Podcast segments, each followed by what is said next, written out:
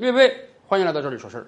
这半年以来，大家都看出来，房子是真难卖。我朋友圈中啊，有几个中介，天天发各种各样的打折促销消息。今天降首付了，明天降利率了，后天开发商打折了。但是购房市场就是这样的，买涨不买跌。感兴趣的朋友可以点击屏幕上方的有用按钮支持我们一下。当房价进入到上涨通道之时啊，哭着喊着大家都要买，因为大家觉得我今天买到了，明天就赚到了。可是当房价进入到下降通道之后，买房的朋友们真是慎之又慎呐。一方面我们觉得说今天便宜了，明天可能不更便宜；另一方面我们真的怕买房买到一个大窟窿，买到一个陷阱中去了。所以啊。最近一段时间以来啊，各级地方政府也真是非常着急，使出了浑身解数来鼓励大家买房。比如说前两天有则新闻很有意思啊，湖南某个县呢搞了一场房展会，县委书记亲自站台呀，发言的时候人家还说鼓励广大公职人员、政府干部你们要出来买房，支持当地经济发展。买了一套的买两套，买了两套的买三套，买了三套的买四套，这样的支持力度不可谓不大呀。但是从中我们也看到了这位县委书记的无奈。如果不是当地房地产市场冰冻到一定状态，至于最高领导，如果不是当地的房地产市场冰冻到了一定状态，呃，至于这样的卖力推销吗？以前我们就讲过啊，我国很多地方是这个土地财政，什么意思？当地没有特别大的产业集群。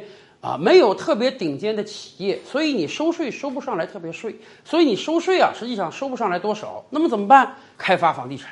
那么怎么办？开发房地产，卖土地。土地卖给开发商，开发商建房子，卖完房子挣到钱再去买土地，地方政府可以靠卖土地收到很多很多钱。当然了，地方政府拿到这个钱之后呢，会进一步的修桥补路，大推基础设施建设，改善民生设施。政府手里有了钱嘛，那自然可以干很多事情，当地经济就迅速的发展起来了。但这里有一个前提，就是房地产市场得好，房子得能卖得出去。房价得节节攀升，整个房地产产业链上的所有人，大家都发财，这个事儿才能继续下去，这个事儿才能继续下去。可是现在这个事儿颇有点继续不下去了。对于很多县域财政而言，过去半年遭遇到了双重危机。一方面啊，这个房子它不好卖，房子都不好卖了，面包都不好卖了，你这个面粉就卖不上价了。开发商手里没有钱儿，他就买不起土地，那么县。那么县里财政减一大块儿，另一方面呢，为了应对疫情，也要花很多钱，全民核酸多少钱啊？隔离多少钱？经济停摆损失多少钱？所以很多县域财政遭遇到了一个很大的危机。因此，这位县委书记也真是迫于无奈啊，希望政府公职人员能够带头买房。说实话，十多年前咱们房地产有那么一阵低迷期，哎，那个时候也真是有很多县。呼吁公职人员买房。当年买房那些人，经过了十年的发展，哎，应当是都赚到了。毕竟过往十年，大部分城市的房价都上涨，所以对于很多人而言，大家也觉得，哎，现在房价这么低，我去逢低吸纳是不是个机会呢？对于政府公职人员而言，你现在去买房，既是帮助当地的财政，也是为了自己以后攒一笔钱。但问题是。我觉得越是现在这个状态，咱们恐怕越得谨慎。首先，第一，我们是希望房地产市场重新火热起来的，但是我们得理性啊。如果当地的公务员他没有房子，或者说房子很小，要改善换一个大的，现在价格还便宜，还有各种各样的优惠措施，我觉得完全没问题啊。但如果人家已经有了一套房、两套房，你还让他买三套房、四套房，这有意义吗？这两年来，我们经常提“房住不炒”，房子是用来居住的，不是用来炒的。你让人家买第三套、第四套，有什么意义呢？千万富翁、亿万富翁睡觉一张床也就够了，他的三套房、四套房根本用不了。而我国大部分县都是人口流失的，年轻人都要去北上广啊，你当地人口流失。连租房的需求都没有，所以他买第三套房、第四套房根本是租不出去的。那么他留房干什么？那只有一个作用了，就是预期未来这个房价会飙升，我把房子再卖掉，我再狠赚一笔钱。这不就是炒房吗？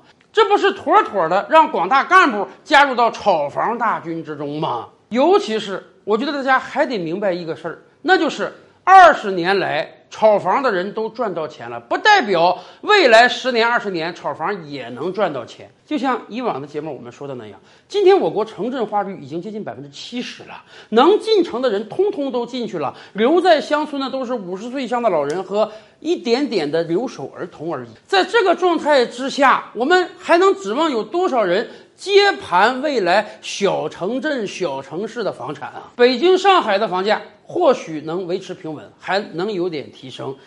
越是小的城市，说实话，你想靠炒房赚钱，那几乎是不可能的了。在这个状态下，你还让他买三套房、买四套房，这不是把他往火坑里推吗？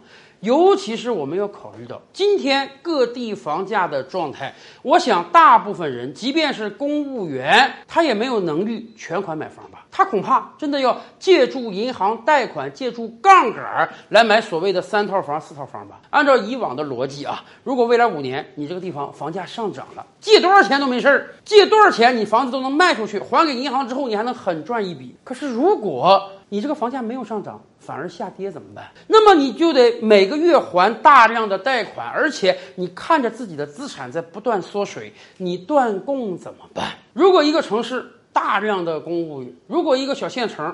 大量的公务员跟银行系统借了很多钱，由于人家是公务员啊，征信一定非常好，所以银行是敢于愿意借给他们大笔钱的。他们买了自己的三套房、四套房，短期内支撑了当地的房地产市场。可是从长期来看，当地房产如果还是不火的话，房价。没有上涨反而下跌的话，这些公务员是背负了沉重的负担啊！他们每个月要还大笔的本金和利息呀，而且算一算自己可能负资产了。在这个状态之下，他们还能？